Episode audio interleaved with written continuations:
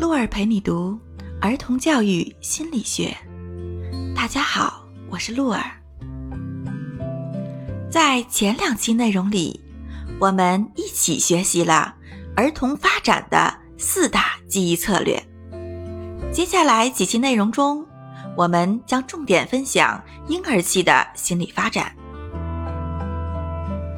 婴儿期顾名思义，指的是我们个体出生到三岁的时期。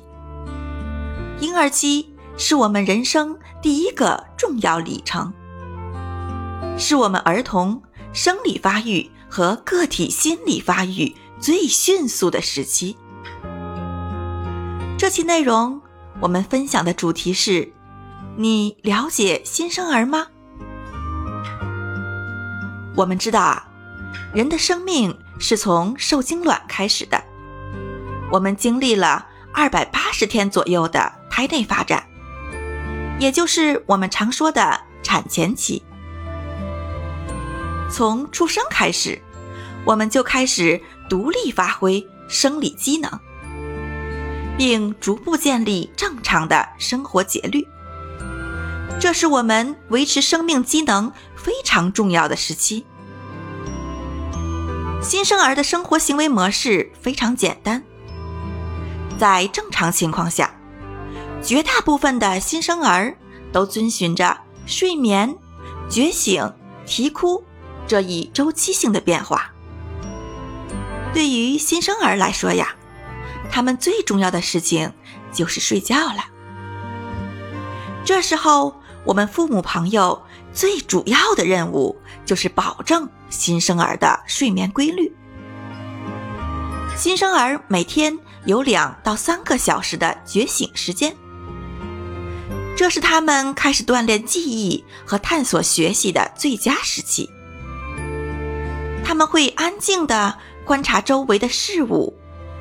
并与母亲或者其他亲密的养育者进行交往，而新生儿的啼哭呢，是我们人类最早将需求信息传递给看护人的一种交流手段。通过啼哭，新生儿可以有效地影响成人的行为，从而呀引导我们成人较好的看护婴儿。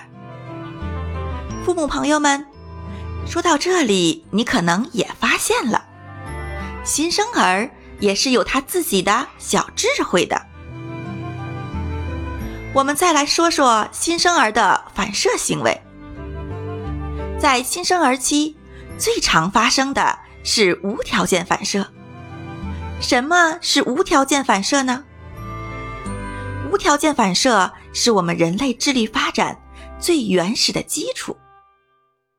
新生儿的无条件反射有两大类，第一大类是具有明显的生存意义的无条件反射，比如说觅食、吮吸、吞咽、眨眼、呕吐和打喷嚏。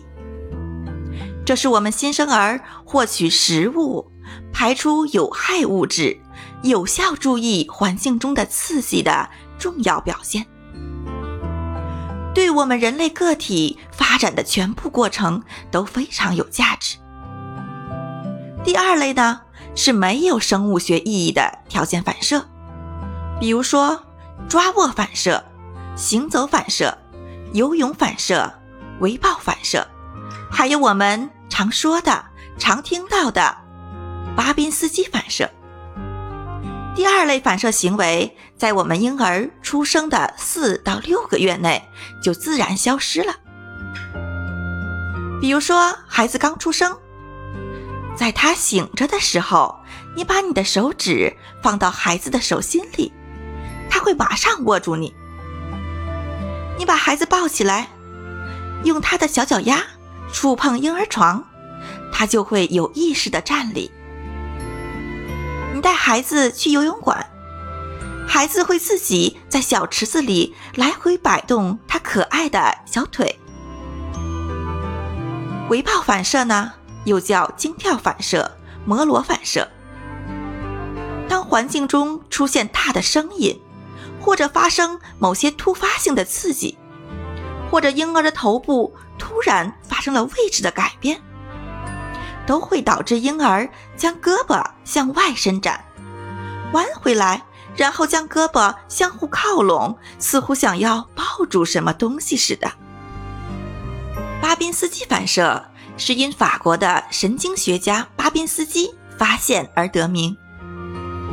当我们用火柴棍儿由脚后跟向前轻轻地划过新生儿的足底外侧边缘的时候，新生儿的大脚趾就会缓缓地上翘，其余脚趾呢就会像扇子一样张开。亲爱的父母朋友们，是不是突然发现我们的孩子是如此的神奇呢？收听本期内容的父母朋友们，您可能是准备或者已经进行了初次孕育的年轻父母朋友们，也可能是二胎时代的爸爸妈妈们。希望我们的内容对你有所帮助。今天的分享到这里就结束了。明天我们将分享一个幼儿期发展的经典案例。让我们下期再见吧。